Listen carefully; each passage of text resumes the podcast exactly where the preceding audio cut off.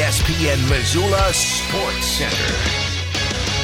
Montana State knocking off the last unbeaten team in the conference highlighted a wild night of Big Sky basketball action on Thursday. Hello, I'm Andrew Houghton.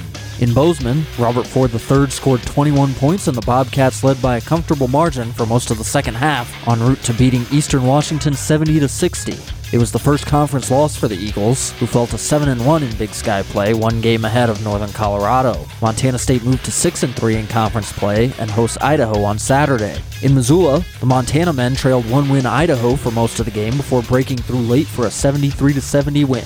Brandon Whitney, who scored 14 points, had a crucial three-point play late for the Grizz, and Jackson Knapp hit two free throws to break a 70-70 tie. The Grizz are 6 and 3 in conference play. They host Eastern Washington on Saturday. In other Big Sky hoops action, Northern Colorado outlasted Idaho State 91 86 in double overtime, while Weber State escaped upset-minded Northern Arizona 72 70. In the women's league, Montana State went on the road and beat Eastern Washington in the thriller 62 61.